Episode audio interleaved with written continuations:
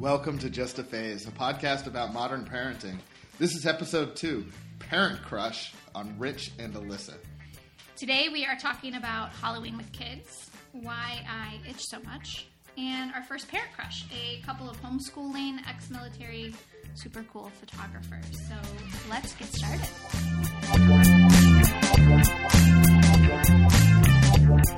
Hi, Whitney. Hi. Can you believe we're doing this? I can believe we're doing this. I can believe we're doing this because we've done this a few times now. Yeah, just a little confession. You know, I'm still figuring out how to, not only how to record, but how to save things you recorded. Um, so...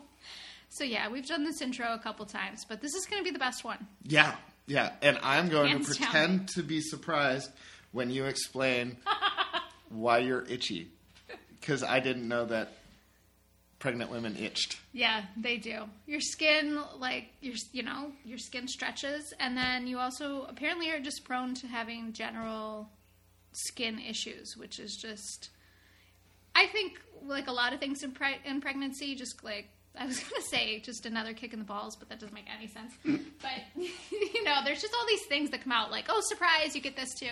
Surprise, you can't lay on your back. Because, you can't lay on your back? No, there's like this major artery under, like, behind your uterus, and the weight of the baby, once the, you know, once the baby gets big enough, the weight of the baby will cut off blood flow, and so then you start to feel really dizzy. It's just it's, you can't lay on your stomach. Bullshit. You can't lay on your stomach. There's a baby there. Yeah.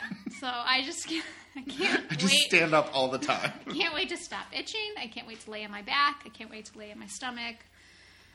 And I'm really excited to wear my pre-pregnancy activewear. So I've just. I've just outed myself as a woman that wears activewear when she's not working out and I want to. You probably don't even know what that is, but... Activewear? Ladies on here will understand. Ladies are listening. Anyway, if you have ideas and uh, suggestions for me on itching, if you have been an itchy pregnant woman, please send them my way. I am going to talk to a medical professional about it. Have you tried but... lotion? Yes. I'm out of suggestions. Yes. I've tried lotion. Sorry. All the lotion. Okay. Yeah. So, what's up? How are you? I am good. I am not itchy. Great. My kids are happy and healthy. They're looking forward to Halloween. Cool. And, uh, yeah, life is good in Drew's house. I like it. What are you, uh, what are your plans for Halloween? What do you guys do? We, so we've got uh, great neighbors that are one of our future parent crushes Ooh. that throw a Halloween party. So, all the kids on the block go to that party before and after trick-or-treating. We trick-or-treat as, like, one, like, big unit. So oh. all the parents can, like, talk to each other and hang out. And we have, like, one in the front and one in the back so we don't lose any children because the older kids are faster, the younger kids are slower, you know.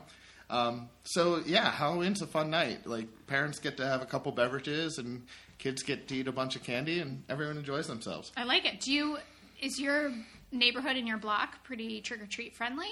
So um everybody that is trick-or-treat friendly like goes to the Halloween party. Okay. So like we go to the Halloween party and then like one of the people from the house like flees the Halloween party to pass out the candy to the people that are at the party when they trick-or-treat on our block. Gotcha. Uh, and there's some other we we sort it out. Not every block is good for trick-or-treating, but we usually work a good path and uh, get more candy than we ought to. Nice. Nice. So, and actually, that's one of the.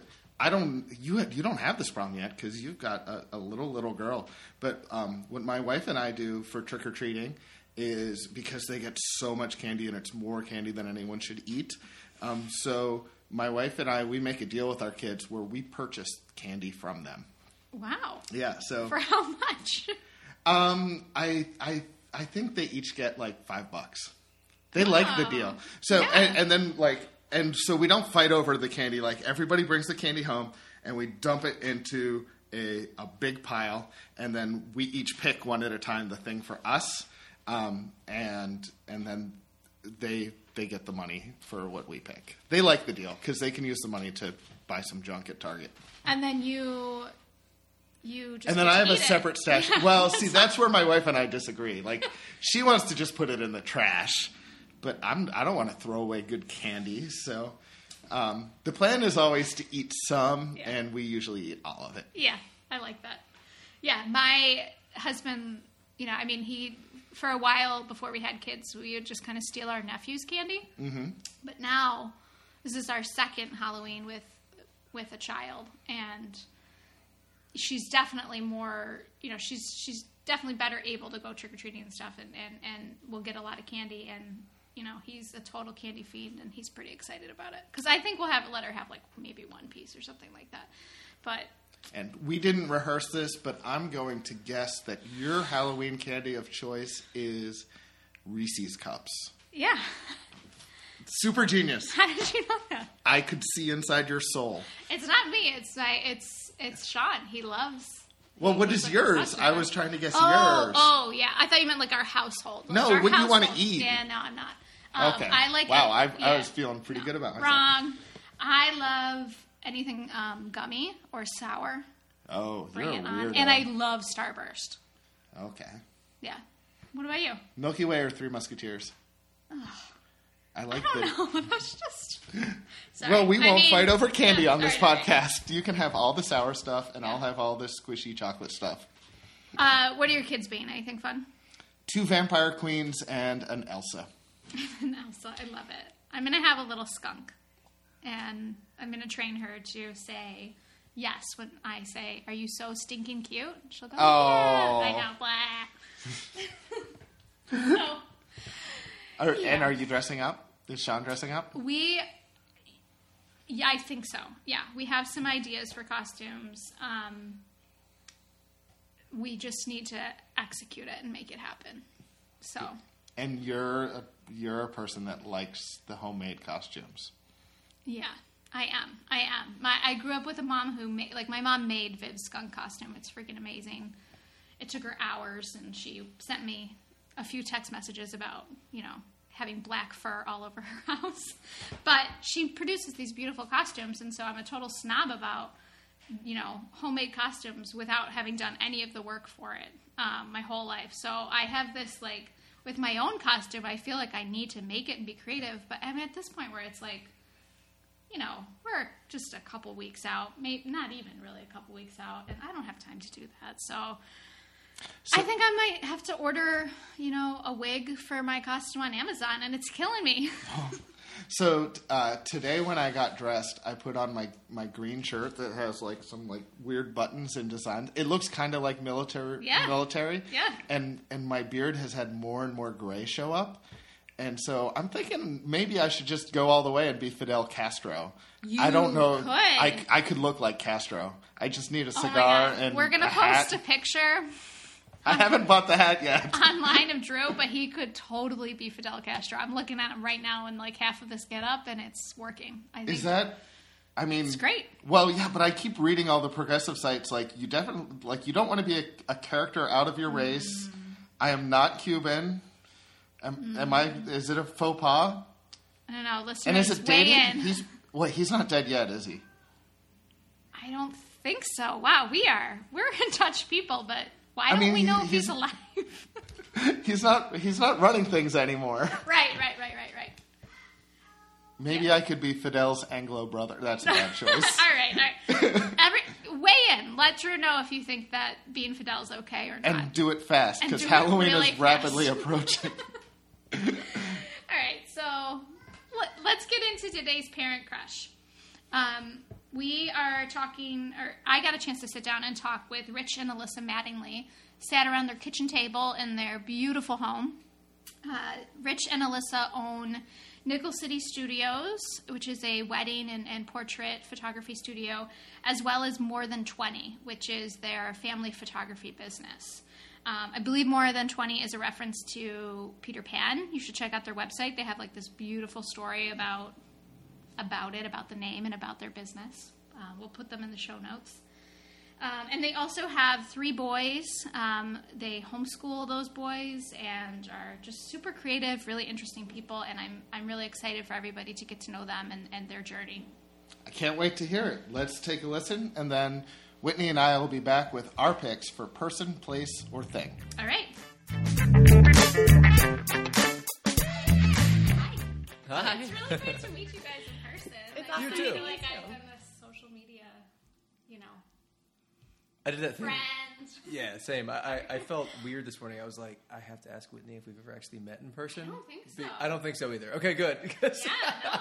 I'm It'd be really embarrassing because it, yeah. it's super embarrassing sometimes when I meet somebody right. and you're like, yeah, we met that time. It was, you know, last year, and they rattle off like a set of circumstances, and I'm yeah. like, I am so sorry. no, no, I don't. I don't think we have ever met. Um, but I'm so excited you're here, and you're going to talk to us about um, your family life and, and your business life. So let's just yeah. talk um, first. If you could tell me about how you became a family.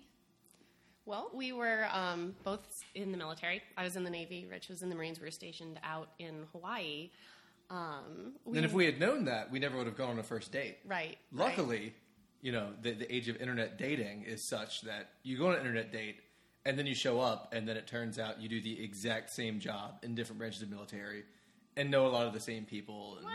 Mm-hmm. Yeah. yeah. And if we'd met through the military, we never would have been like, yeah, nope. I was intentionally looking not for someone in the military, yeah. and I found my exact male yes. counterpart yes.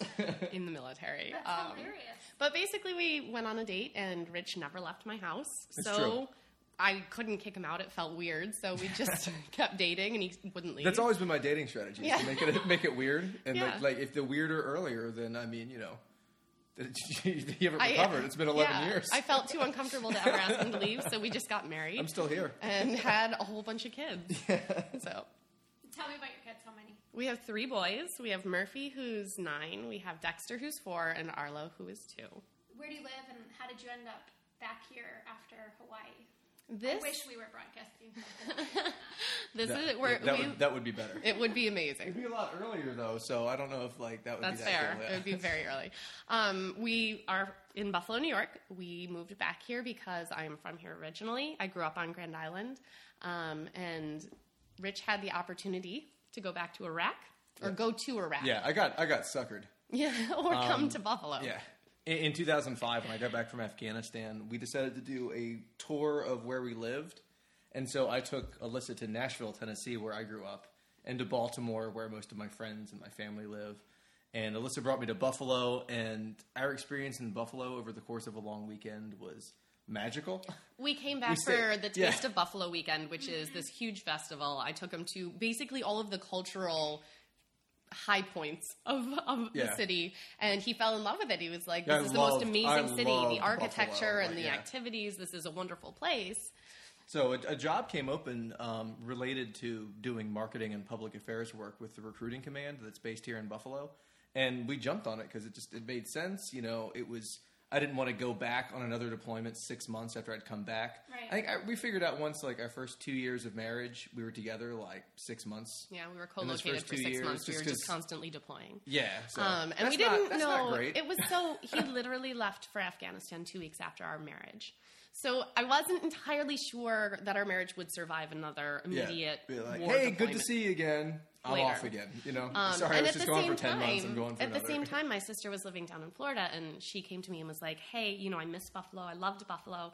Let's both move back there and raise our families together. And I, so I was like, great, Rich, this job came open. Let's go. My sister's going to be there. Our kids are going to grow up together. She still lives in Florida. We've been here for ten years, um, but we love it. Yeah, I, I have no regrets about our decision to move here. Um, when we got here, I think you were six and a half months, seven months seven pregnant months, when, yeah. we, when we got here.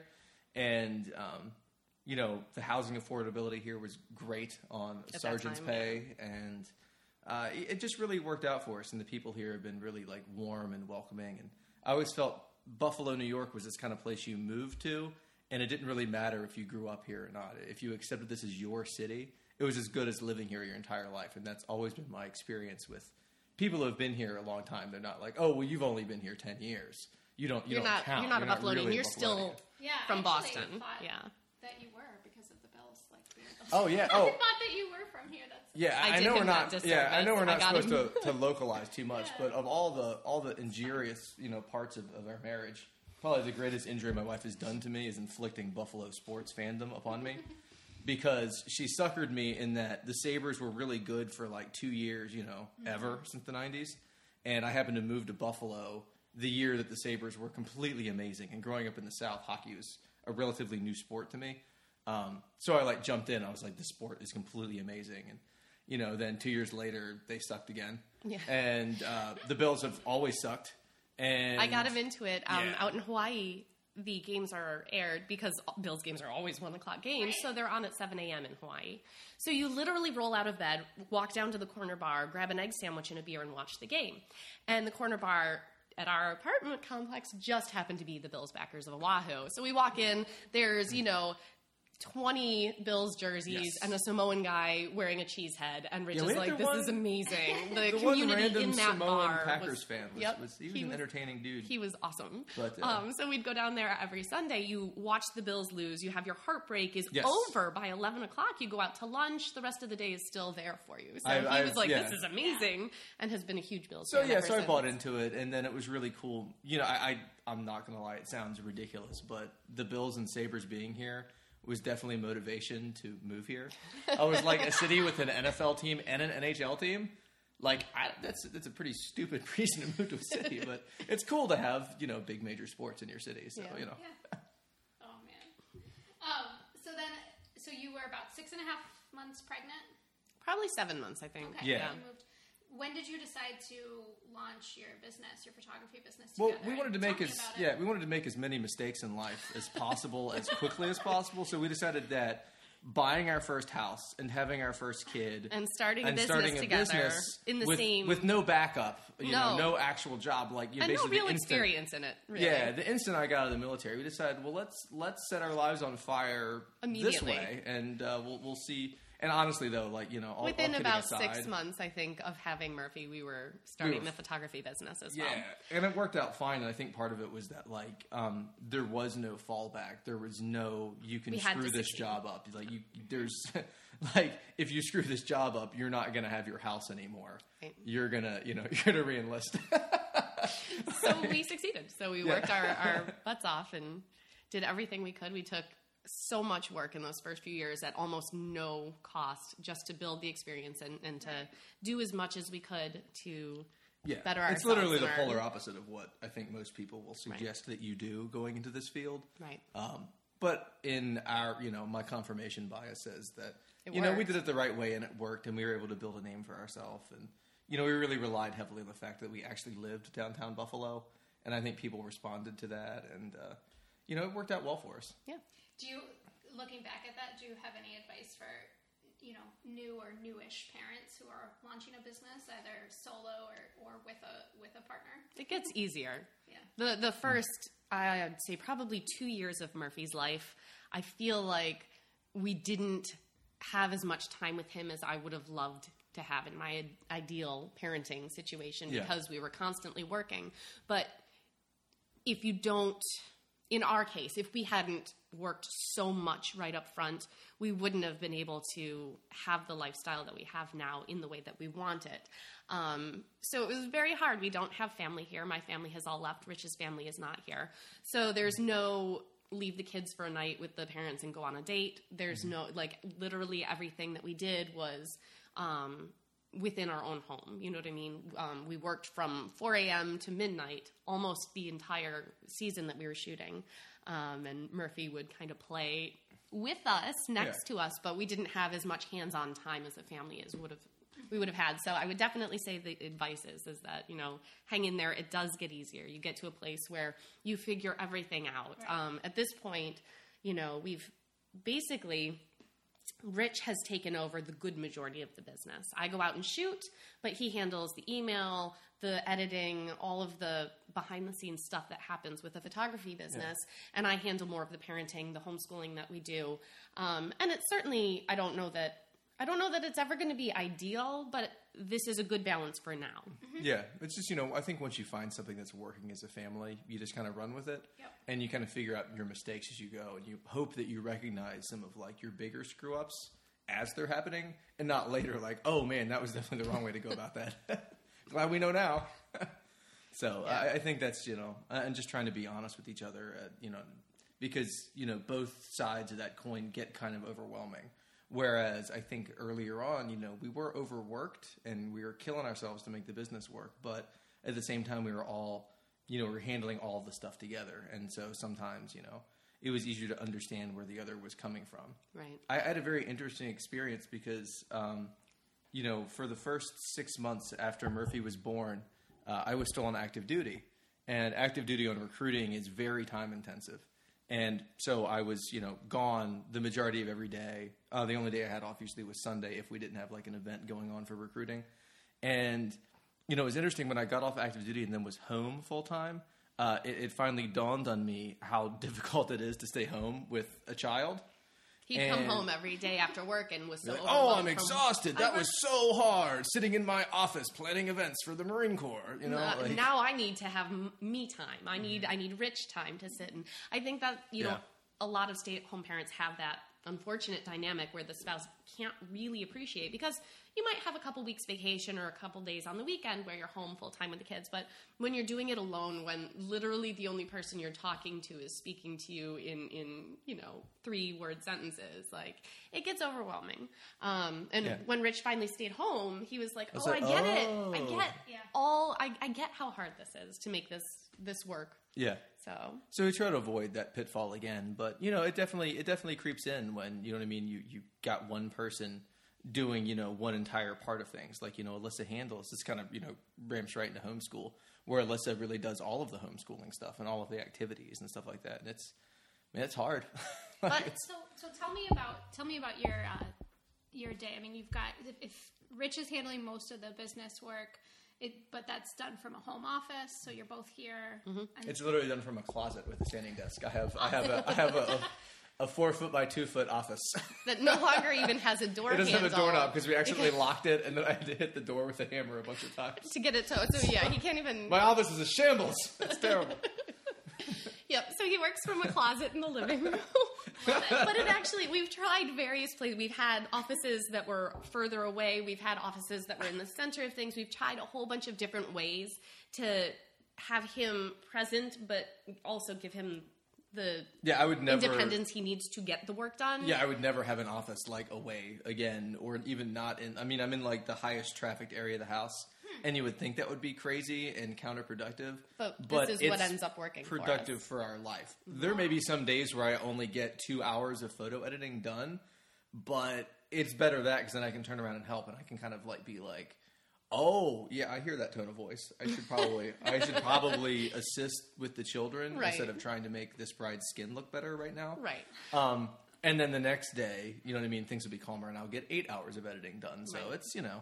It's a give or take thing, as long as you're able to sort of, you know, say that you're not going to have a set day. You're not going to get up and take a shower and, you know what I mean, put on a certain set of clothing. Right. There's no... Realistically, you're, you're not showering. You're wearing pajama pants.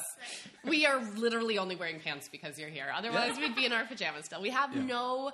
You hear um, that podcast world? We have pants on. We have pants. The last podcast I did, I did not no, have pants on. No, he didn't have pants on. Um, but for, for us, there is no typical day. There is no normal yeah. for us. We literally, every single day is different. And for other photographers, for other homeschoolers, that may not be the case. Um, you know, it's homeschooling's this bizarre world where um, you can get one hundred homeschoolers in a room. And the only thing they have in common is that they homeschool. Right. They all do it different. They all have different teaching philosophies or parent philosophies or lifestyles um, that we all approach it in a very different way. So we only the only thread we can count on being the same is that we homeschool. And in our way, we have been doing this now. It's our fifth year.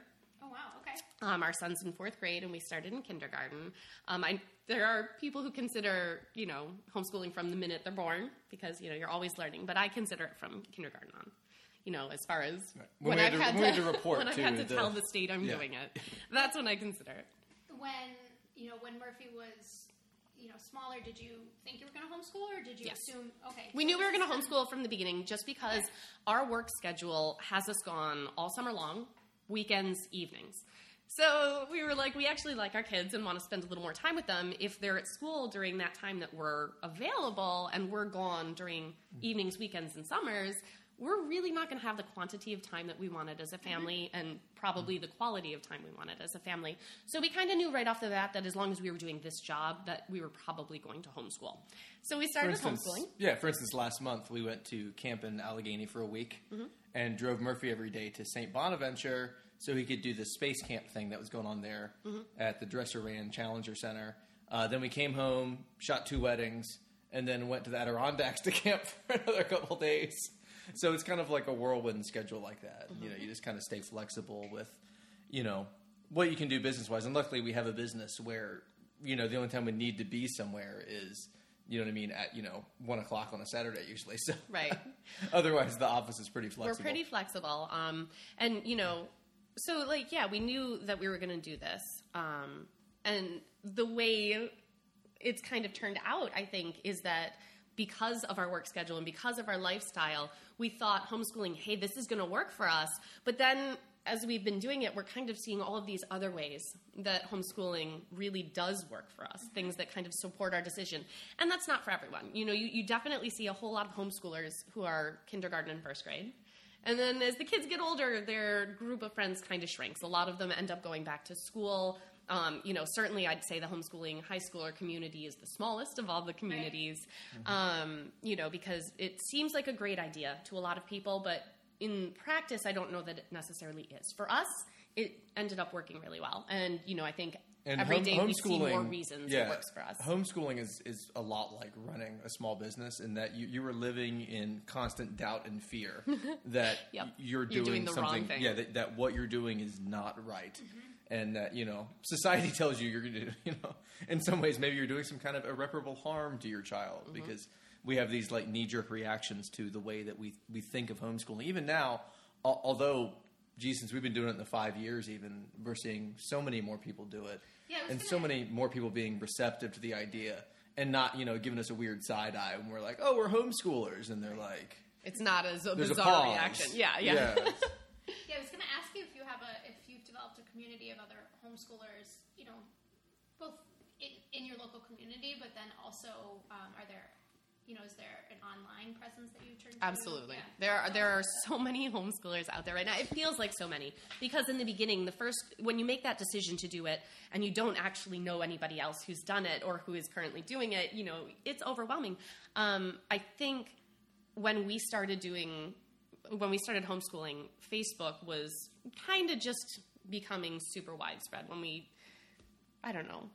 Like five, six years ago. Don't we, be so old. That's I'm just so when you, old. That's just when you Crap, had. That came out you didn't. So you didn't old. Have a Facebook account. I didn't account. have Facebook because I wasn't. I didn't. Because know. you're the person. Because you're the person that's like, well, I. I, feel like, I don't oh, have I don't a television. I don't. I'm sorry. I'm not. I'm not on social media. I don't media. have a phone. I do. Oh my like god. Five years you're the ago, worst. To be fair, is when like all of my aunts came on, and I was like, oh. Okay. Oh my god! She just called me as old as her aunt. Oh, that is, so yeah, that's about the time my mom got on Facebook. Yeah, and so did I. And started, and started and liking so things. No, here, here's, the, let me rephrase. Five or six years ago is when Facebook went from everyone posting, hey, Alyssa is upset, and a picture of their, you know, dog pooping yeah, on the floor, that's a good to point. Having Facebook groups, groups and, and events and things like that. Yeah. And that specifically has really helped the homeschooling community because yeah. now you have these groups. You can find... There aren't bulletin boards or message boards you're not on, yes, that you're going yes, to you're anymore getting for homeschooling. A, a, you're yeah. not getting a daily, you know, yeah. m- email about all of these posts that have occurred. Right, you're getting notifications with, like, the woman from Oklahoma that you're arguing with. But, you know, it's nice. No, but specifically with homeschooling, you have you can have your local community groups, which here we have in Western New York, in the city, you have, God, probably at this point, a different, a dozen different groups. Oh, wow. And all of them have several hundred people in them. Um, there's, you know, uh, events groups for older kids, events groups for younger kids. There's secular groups. There's religious groups. There's all of these different, you can find your little community mm-hmm. that you want locally, but at the mm-hmm. same time, there are these national groups as well that have thousands and thousands of members. So if you want specifically secular homeschool curricula, you know, you can go to this one group and get information, feedback, ideas about it. When we started, these things didn't exist. So you would be like, well, this looks like a good curriculum, but nobody I know does this. No one's tried it out. I can't see it, so I have to purchase it. And so you would get it and be like, this doesn't work for me we have, even we have at all. Thousands. We don't have thousands books. of books. We thousands. have a lot of I've books. I've constructed have... multiple closets and books for we have we have God, we have books. We have a teaching resource center. We have in our house, books. We have time. a lot of books. I say no yeah. to a lot of things, but I generally always say yes to books. Yeah. Okay. Um and yeah, so we have a lot of stuff that early on, there wasn't anyone who could say, hey, I can loan this to you. Do you want to come over and pick it up? And now we have that. Mm-hmm. So, yes, the online presence is awesome now. It's such a good resource for new people getting started. Like, you know, I, I, I can't say enough positive things about yeah, it. Yeah, I have to say, Facebook groups, I did not expect that to be such a helpful thing for me as mm-hmm. a new parent, but I had a group for breastfeeding. Exactly. I yep. had a group, you know, I mean, now I'm like in a group about um, uh, gentle parenting right. and, dis- and toddler discipline, and it's been a, it's been great, and I kind of, I think I would have laughed at the idea of using a Facebook group, mm-hmm. so you know, for as a resource, but it's been helpful. So yeah, that's great. Yeah, the communities have been wonderful. Cool. Yep. Good. Um, let's go back to your your business actually. So you have a wedding photography business, and you also have a family photography business. We do. Sort of. Sort we of. Ignore it. We initially had this idea to separate them. Okay. Um, so, you know what I mean? It wasn't like, hey, we're photographers who do everything. But it was like, no, this is what we do. Here's a full website of information yeah. and, and, you know, we felt examples. It was beneficial to separate the brands and have a very different feel for what we were doing for weddings. So we could make, you know, that a very specialized brand. And then we could have a separate brand, the More Than twenty brand for family photography. And, um, as it's turned out, we just, you know, haven't really focused on it too much because we don't have the time. we, we, don't, Honestly, even blog, we like, don't even blog anymore. We it's have, like, well, you know. There are certain things that we've decided have more importance than others, and pushing the family photography thing was just not one of them. So yeah, it's yeah, so, just kind of so, sitting yeah. there. The but brand we do we do shoot family photos. We just tons. You know, basically yeah. at this point, we just whatever inquiries we get, but we don't actively market it or do anything for it. yeah, it's just it's just kind of there. Yep. So yeah, so for the family stuff, like usually, um, you know, uh, generally speaking, I'll go out and shoot the family stuff, and we've kind of tailored the brand to that, just being like a single shooter thing. You know, working with small family units, and, and definitely shooting more in the lifestyle milieu. Yeah. You know, it's very similar to what we, you know, the style that we shoot weddings with, but uh, so tell, it's tell it's nice. What you know, that means lifestyle. Uh, ba- basically, we're just trying to, uh, you know, have like fun, you know, quasi unposed. We pictures. just love pictures of people playing with their kids and everyone happy. You know what I mean? It's not everyone smiling for the camera, staring at the camera. It's you caressing your kid and putting your forehead to their face and having a moment between you that you have a hundred times a day, but you don't have pictures of. And if we can add a nice, a nice yeah. lighting circumstance and, and, you know, if we can, if some, we can, yeah, if we can make a photograph that you react to emotionally, um, without having to think about it as an object, without it thinking of it as a, specifically a photograph of you, um, then I think that we're successful at our jobs. Mm-hmm. When somebody can like hang a canvas print on the wall and it, it, it really evokes a reaction from them when they look at it. I just try to like, I think we come at it from the, the point of view that of what we like. You know, the, my favorite photos I've ever had of myself and my children are not us smiling for the camera with like those posed hokey smiles. There's half the time my face is barely even in them, maybe only just my lips, you know, and it's mostly my kid, but you can see me kissing my kid or laughing or holding my child. I think probably a lot of adults have some body self-conscious issues. Um, and, you know, we want to be in these photos with our kids, but I... I don't know that we all want to be like, here I am, front and center. yeah. So, you know what I mean? I just, I, I look at what I love that I have of yeah. me and my kids, and I want to give that to other people as well and be like, here you are. You know, hopefully you enjoy this. And ideally look back, you know, twenty years from now and have these, these moments that you're just like, my God, we had fun and we loved them. And everything else that's overwhelming in life. You It'll have, all fade away. Like even looking yep. back now that Murphy's nine, which makes me kind of cringe. She just turned nine. It's awful. You know, a couple yep. weeks ago.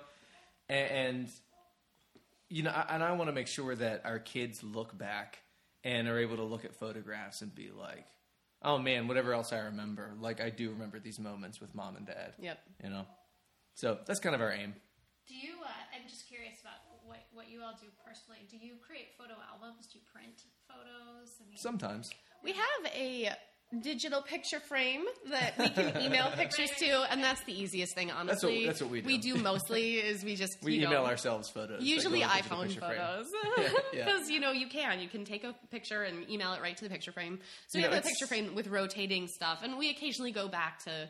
You know, it's two thousand fifteen. It is like, two thousand fifteen. I'm not trying to sell anybody prints or albums. Cause... And we certainly don't do that ourselves. I think we have like two canvases of our kids in the house yeah. and a couple loose prints, but mostly it's... Yeah, I, I wish people, you know, would print out their photos more because there's something to be said for, you know, the tangible print that you can pick up and look mm-hmm. at or hang on your wall.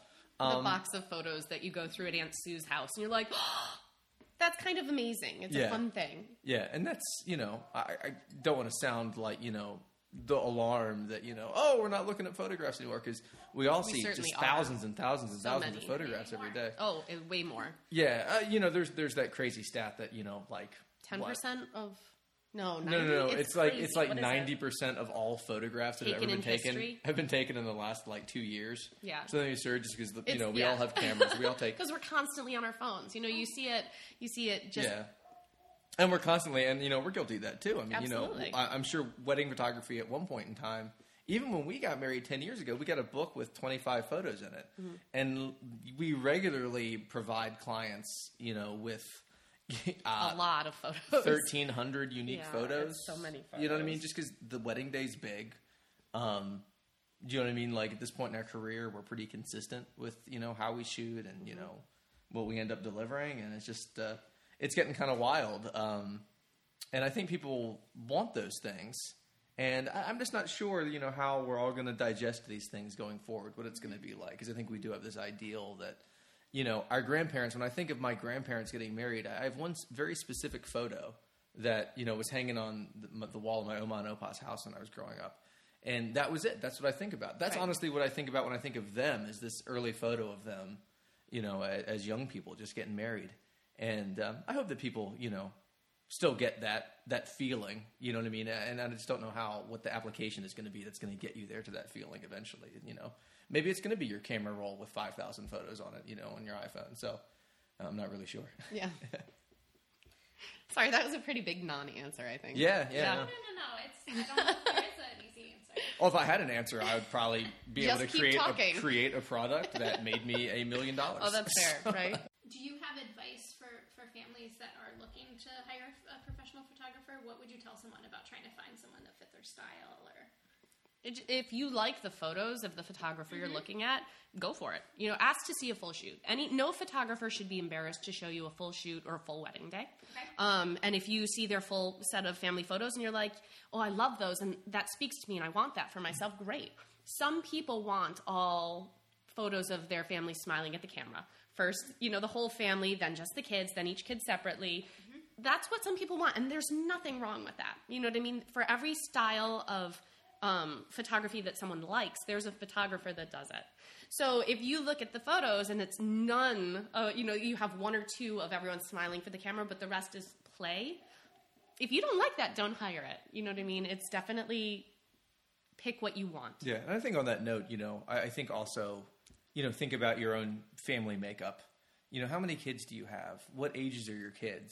You know what I mean? Do you see that represented on in somebody's work? Right. And if, if you're that's looking, not represented, if then you have teenagers don't hire and them. The only thing that they're showing are toddler photos, yeah. probably not what you want. Right. Yeah. yeah. And, and it's been interesting as a family photographer to, you know, kind of see how, you know, how I shoot's changed as my own kids have gotten older. Right. So it's funny when Murphy was three, when you put a five-year-old in front of me, man, I, I didn't know what to do. We had no idea how to talk to five-year-olds. We were yeah. like, so do you like Star Wars or Diego or you know what I mean? Like we're like, what do you do with them? Do you treat them like an like an adult or yeah. how do you interact with them? No, and there's plenty of like completely baller family photographers that don't have that hang up. Right. But, that was but we a certainly did. Yeah. Sure. And you yeah. know, so we're pretty solid with kids up to about ten.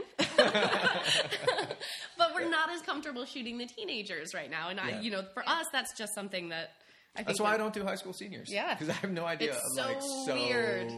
Like Uh, I don't know what to do here. No. So, finally, I guess, are there are there any, um, I guess, parenting movements or, or, you know, I guess besides homeschooling, but any parenting movements or resources that, that have been really helpful to you all? Um, I mean, what, what do you do when you need advice on something um, as a parent? I don't know. I, I mean, I think as as parents, our parenting philosophies and styles have also evolved as we kind of experience this thing. You know, there's certainly times that we would have been very crunchy attachment parents, you know what I mean? And like we've just kind of rolled through a whole lot of things. Um, I think at the end of the day, I try to focus how we parent around the the, you know, parents that I've admired in my own personal family. I look at like my grandmother, um, you know, who... the running joke in the family was how horrible the food was growing up in her home, that it was literally burned every single night, because every time a child would come up to her and say, will you play with me? She said yes. Mm-hmm. She never said no to that. And, you know, I, I try to think of that when my kids ask for a cuddle. I, I do the same thing. I'm like, okay, I have time for a cuddle. Maybe dinner gets burned, but I'm going to I'm gonna cuddle my kids and, and give them that affection and, and that personal yeah. time. I, say the, I laugh every time I hear the concept of, like, attachment parenting mm-hmm. or helicopter parenting, because yeah. I'm like, you, you're not around your kids much because your kids are doing the attaching and helicopter. Yeah. It's more like, like helicopter kidding and yeah, heli- yeah. attachment kidding.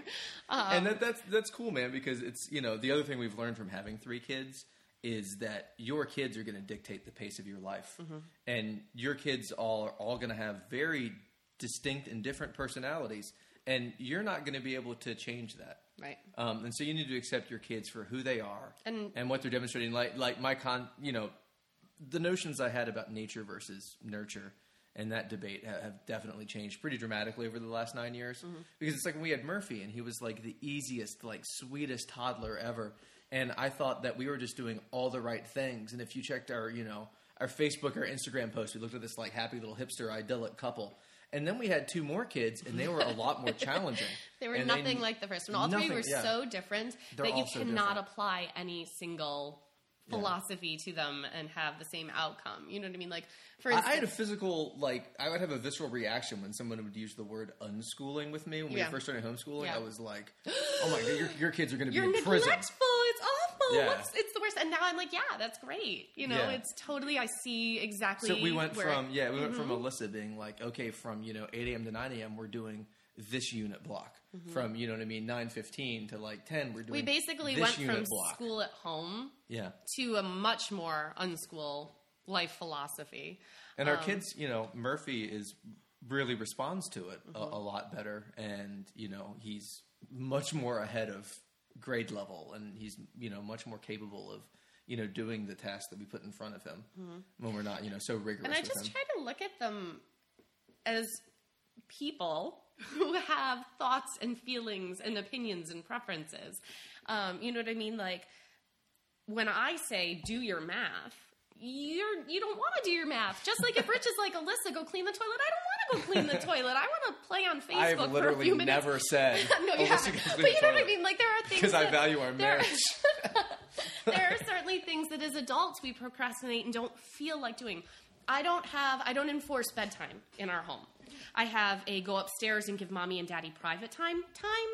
But I don't care if they go to bed. We're not getting up at six a.m. to get on a bus. We've got to eat these damn Lay's potato chips at some point. Some without point them taking today, all the damn chips. We're going to eat these chips alone. And no one's that time is seven thirty at night. It is seven thirty at night. So they have to go upstairs at seven thirty at night.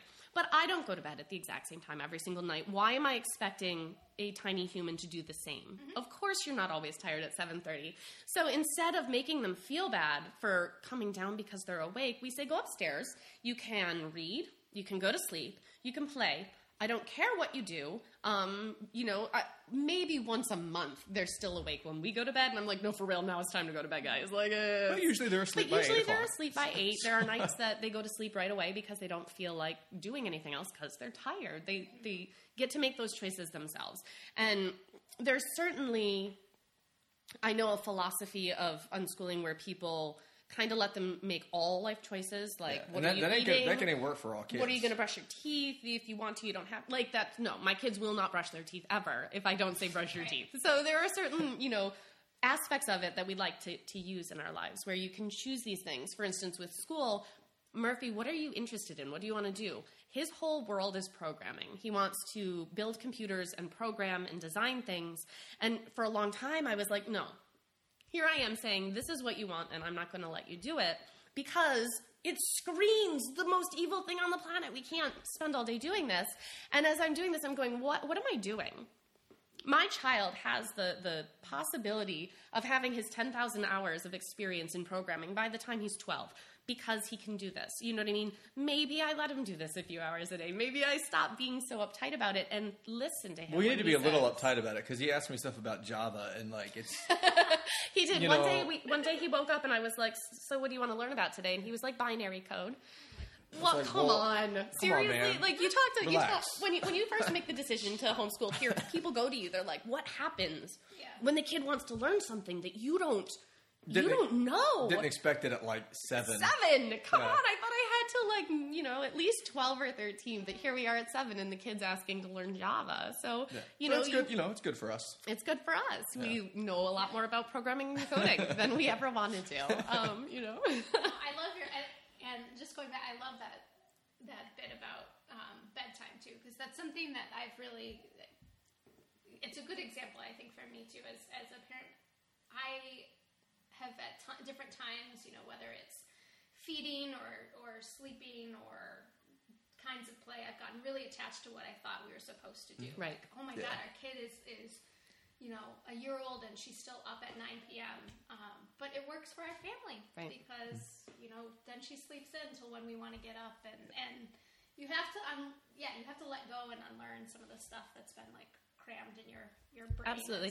What well, it's supposed to be like. And I think, you know, I, I, I appreciate the mommy blogging movement. You know what I mean? I love that there's all this information out there for me, but I think it does do a disservice to real families because everything's presented as just so idyllic. You know what I mean? Like, no one is talking about, like, oh my God, my kid pooped on the floor today. Like, again. again, how is yeah. this possible? You know, people, people aren't talking about um, the reality of the way it is. It's this curated, presented, mm-hmm. you know, we're just so wonderful and happy and everything's perfect. And specifically, are you referencing the More Than twenty blog? No, no. Specifically with homeschooling, you see this though, where you're like, you're like, oh my God, they're doing so much and everything's so wonderful. And mom is spending five hours every night putting together the next day's projects. And if they do this every day, oh my God, we're so wrong. We're so bad. We're so, you know what I mean? Because there's, there's, yeah, I promise there's enough guilt without all that. There's so much crap. guilt anyway that, yeah. you know what I mean? You just have to find what works for you, and no one's perfect. And everybody occasionally loses their temper and yells at their kids. Like, it happens. And, you know, as long as I think you find what works best, I think you're going to be okay. Yeah. You know? Yeah. Yep. I have nothing to add. Nope. no, I, I think that's a great summary. Yep. Um, okay, I have one, one last uh, thing I want to talk to you about.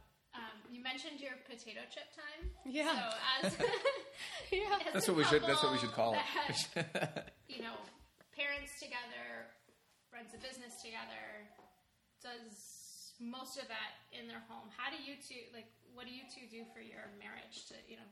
I mean, not enough, honestly. Awesome. No, it, it, that's that's that's the I think biggest problem that's in our lo- life right now. That's what loses. Yeah, that's what loses. Yeah, we don't have family here, so anytime that we wanted to go on a date, we have to look at paying a sitter before we even step out the door. It takes a dinner that maybe was going to be sixty dollars and makes it one hundred and twenty dollars, which makes it a lot less desirable to do. Yeah, you when you're I mean? when you're like neck deep in your own financials every day, mm-hmm. um, that does make those decisions more financially motivated, which sucks. Mm-hmm. But I mean, that's nothing new. Every family right, right. deals with that kind of crap. But um, you know, at the same time, that um, my friend Allison posted something um, on Facebook a couple days ago that was talking about you know, you know, get get get get me through this time because I'm going to need you later. Right, mm-hmm. and.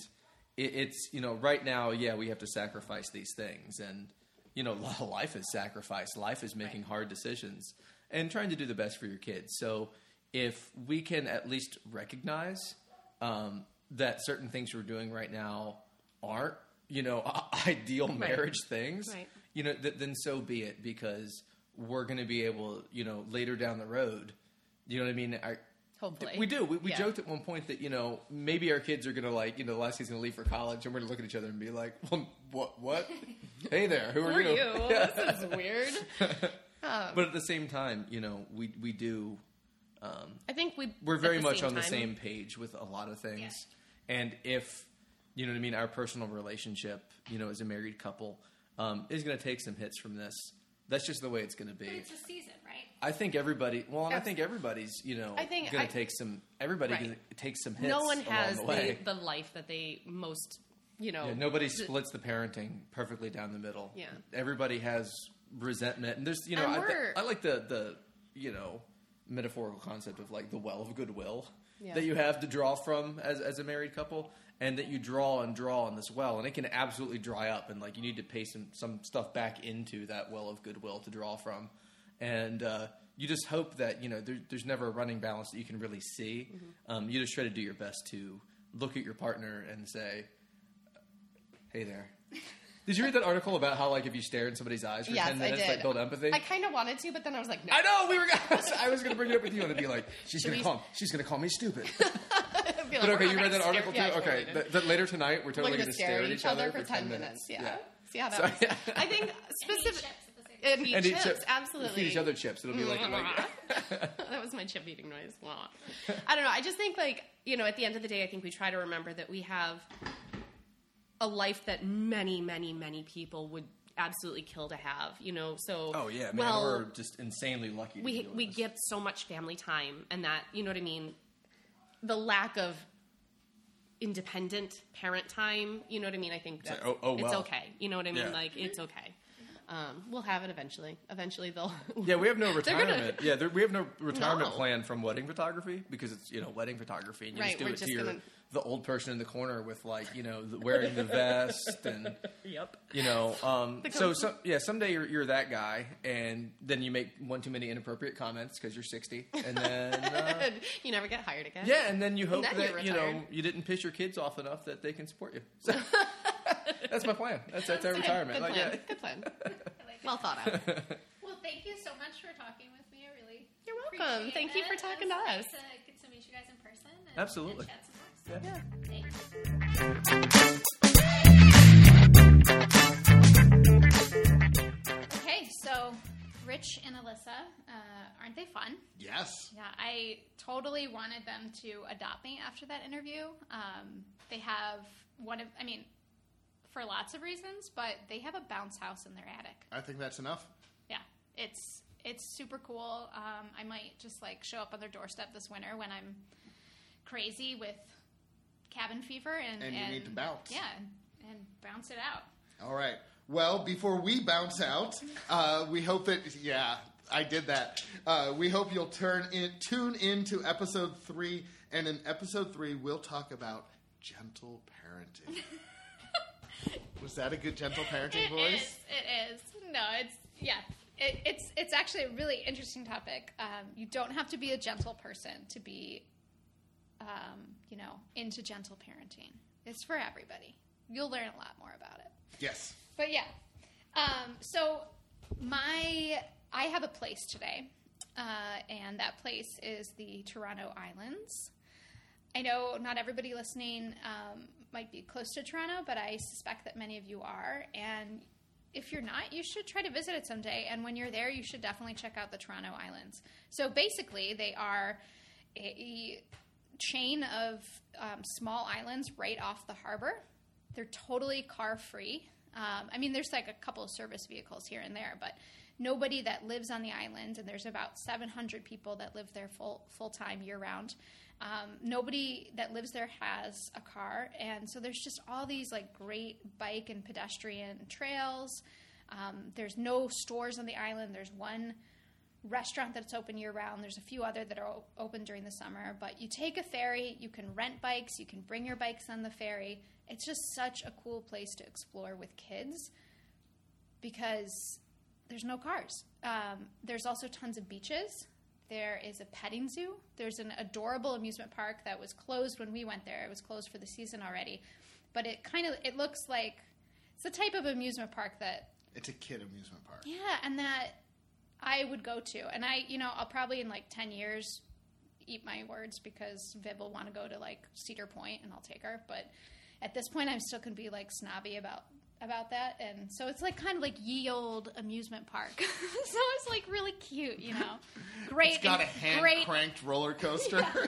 Great Instagram fodder. We have artisanal uh, right. funnel cake. Yeah. It's super cute. But there's just so much to do there. There was even a maze. Uh-huh. Like they, in the middle of, of the park, like the whole island is a park. And, you know, we're riding our bikes and Sean's like, wait a minute, we got to stop. There's a maze. And it was just, it was awesome. I we and we like legit got lost at the end. I was started to feel like I have to get out of here. This is crazy. Oh, but fun. But so, you made it because so, yeah. you're here. So Toronto Islands, check it out. Really cool. Okay, so your p- person, place, or thing was a place. My thing is a thing. Duh. Um, so we were, uh, my parenting group is the other parents on the street, and we stand outside and watch our kids play. And they were doing something that was like kind of old-fashioned, and I forget what it was. But one of the parents said, "What's next? Hoop and stick?" And my thing is, in fact, hoop and stick. Because after we said that offhandedly, somebody on, on our uh, on our street had a, a an old wooden barrel, like one of those big old pickle barrels, and it had a metal band that held it to, held it together. Okay. And we pulled that metal band off of it, and that was our hoop. And we found a stick, and the kids played hoop and stick for a good hour and for a couple days, and those old toys uh, and those old-fashioned ideas, um, they became ideas because they actually work. Yeah. So uh, if you're looking for something to do with your kid, get a hoop and get a stick. And my kids loved hoop and stick. And let them loose. Yes. No, that's so true. Kids always love, like, it's the whole thing of the cardboard box, the stick, the hoop, whatever. You need the hoop and the stick Love together. Love it. If you just give your kid a stick, they will hit people. Hoop Are and there stick. any? Do they develop any games with hoop and stick that you can recommend? It's just see who can roll it the furthest. Yeah. Okay. Like you, you roll the hoop with the stick. Yeah. All right. Love it. It worked. Love it.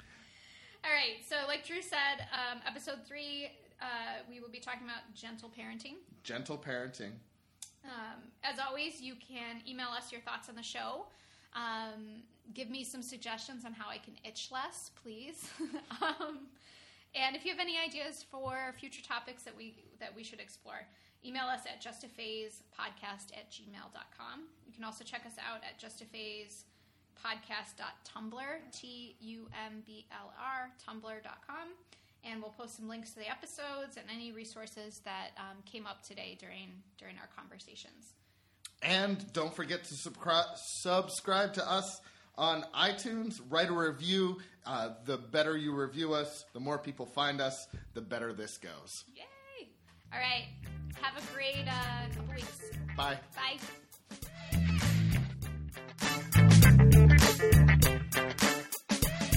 Bye. Just a Phase is produced by Whitney Crispell. Our theme music is Urban Matronica Woo Yeah Mix by Spinning Merkaba and used under a Creative Commons license.